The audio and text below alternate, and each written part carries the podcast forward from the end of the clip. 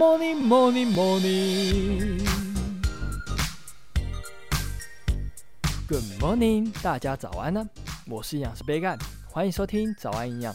在进入节目之前，跟大家打个小广告一下。杯盖有出一本书，叫做《营养师杯盖的500大卡一定瘦便当》。对菜单设计或是烹调有兴趣的朋友，到博客来、金石堂或是诚品都可以看到我的书哦。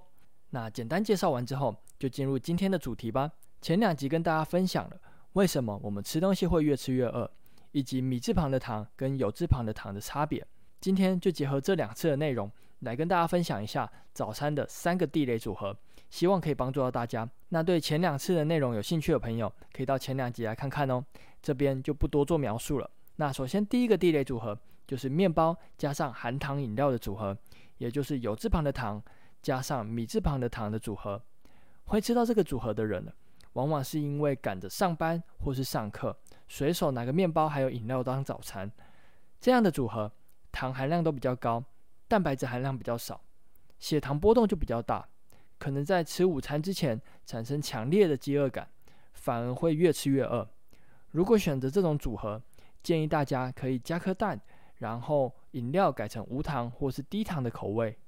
第二个地雷组合就是中式早餐搭上含糖豆浆，也就是油脂加上米字旁糖的组合。中式早餐通常含油量比较高，萝卜糕、蛋饼是油煎的，油条是油炸的，而烧饼在制造的过程中会加入酥油。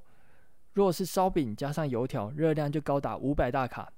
再加上一杯含糖豆浆，热量就逼近700大卡，非常的恐怖。这边建议大家豆浆可以改喝无糖的，而烧饼不要再搭配上油条了，可以改成肉片或者是葱蛋，都是不错的选择哦。那最后要介绍的就是超级地雷组合，也就是含糖咖啡加上甜点的组合，也就是米字旁的糖加上米字旁的糖的组合。有些人会选择蛋糕卷、甜甜圈或是前一天庆生剩下来的蛋糕来当早餐，这时候再搭配个咖啡，就会让整体非常的有质感。但是这个比面包还有饮料的组合还要夸张，含糖量实在是非常高，一定绝对必须要避免拿甜点来当早餐，否则血糖的波动实在是太大了。那再来呢，咖啡可以选择无加糖的拿铁咖啡，增加一点牛奶的摄取，或是无糖的美式咖啡也不错，尽量避免沉淀在架上的饮料咖啡，否则整体下来精制糖摄取太多，血糖波动太大，就会让我们饥饿感不断的产生。那今天早安营养就到这边咯，有任何问题或是鼓励，都欢迎在底下留言，也别忘了给5颗星哦。最后祝大家有个美好的一天。